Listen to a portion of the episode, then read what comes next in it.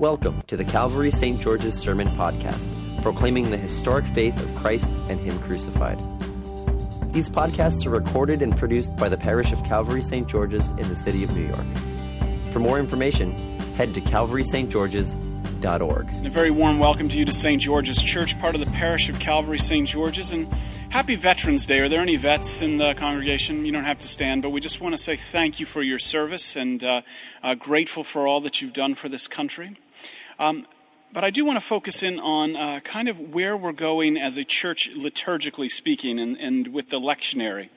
Uh, instinctively, everything we see tells us uh, that. Um, tells us that everything's in a circular kind of motion, if you will, such as the seasons. You have spring, summer, fall, winter. Spring, summer, fall, winter you know, days and nights, and everything seems to be circular and constantly moving. Dawn, day, dusk, night, dawn, day.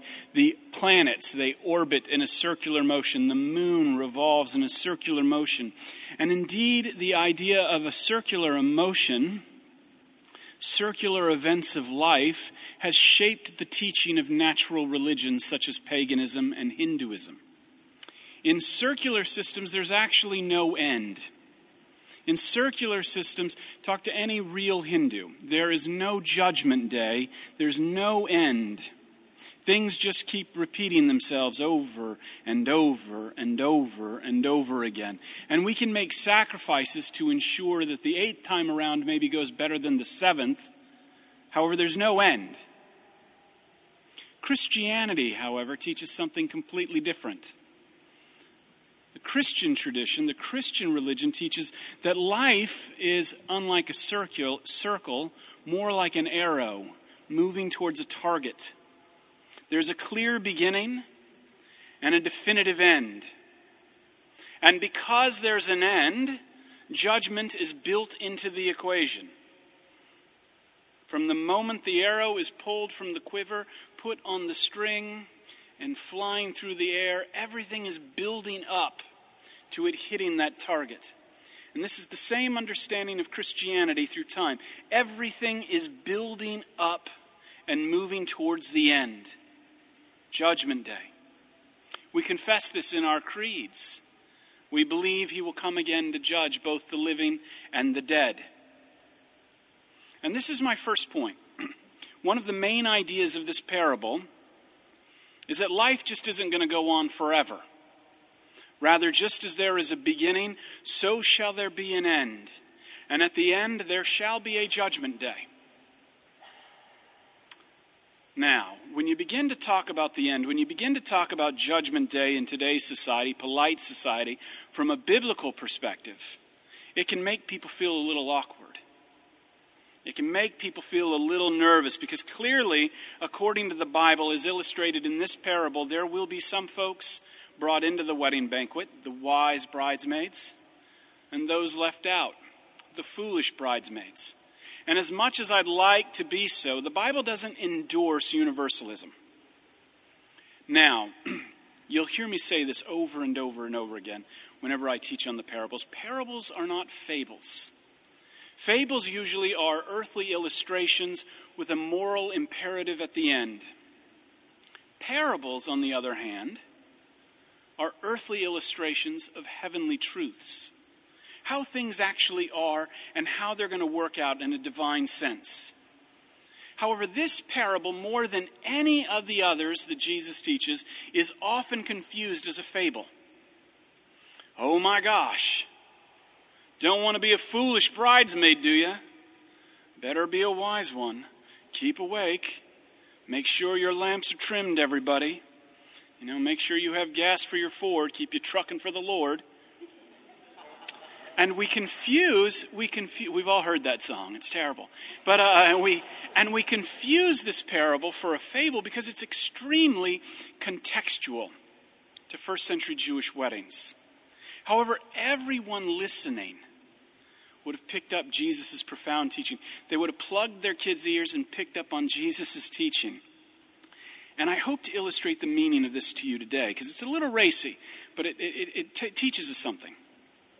So typically, a bride and groom in those days were betrothed a year before the wedding. There was a contract between the fathers or the groom and the bride's father. And during this time, this year's time, it was the bridegroom's job to prepare a place for his beloved. You begin to see how all of these apocalyptic illustrations that you see in the Bible relate on a profound level to first century Jewish weddings. But it was his job to go and prepare a place for his beloved, and then he would return to make her his wife.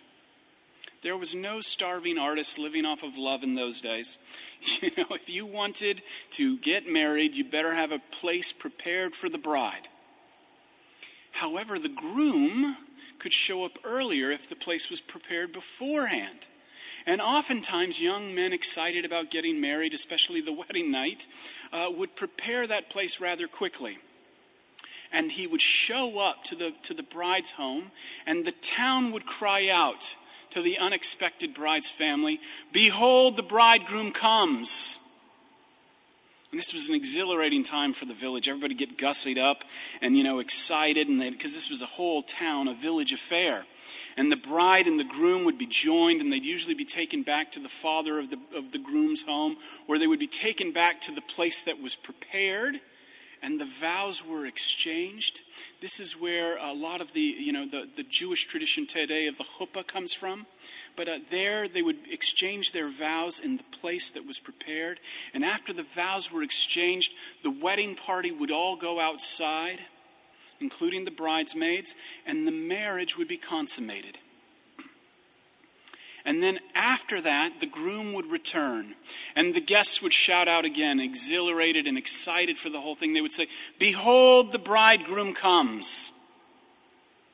And everyone would return in to celebrate the wedding banquet for several days. The party would go on for several days.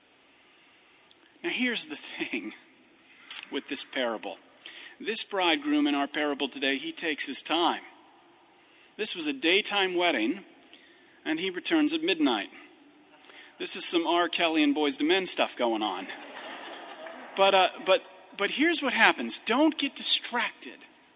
See, this is what happens. People read this parable and they get distracted by who brought oil flasks with them and who didn't.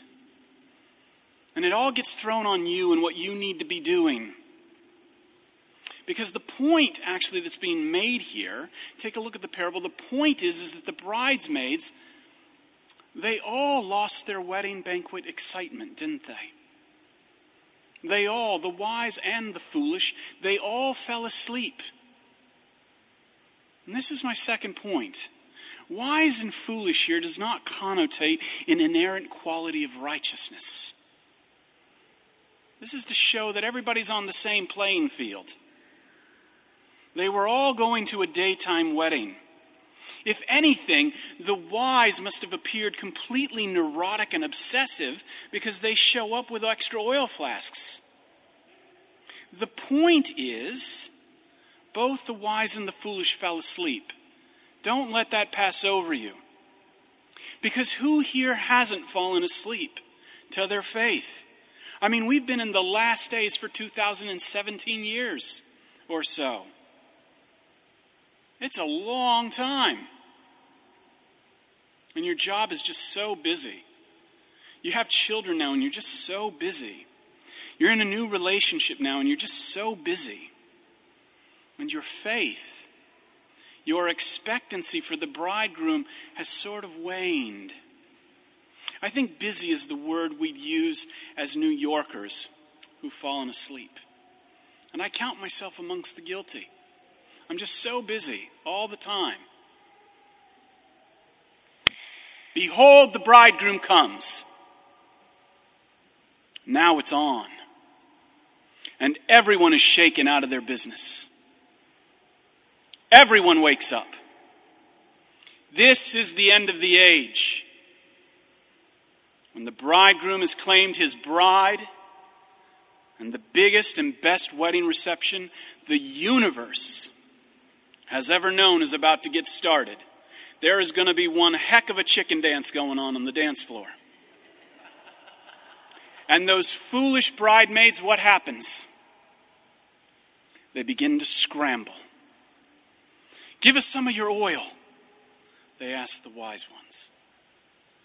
This is another reason why this is not a fable calling you to be wise virgins. If you read the text, the wise virgins are terrible evangelists. They send the foolish ones shopping at night when all the stores are closed. It's a terrible idea. Everything closes at five here. What made these five bridesmaids foolish is that they did not recognize the character of the bridegroom. So they took matters into their own hands. They trusted in themselves and their own justification. Look at all the busy things I'm doing. I got it together. They trusted in themselves and their own justification instead of trusting in the bridegroom to provide all that they needed to enjoy this wonderful reception.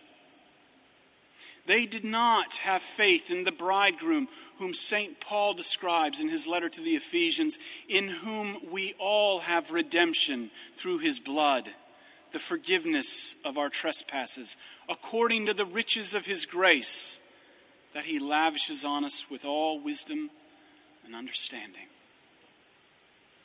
The foolish bridesmaids were foolish because they did not have faith.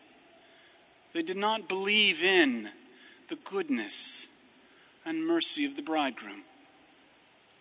Nevertheless, despite that fact, you and I may be asleep.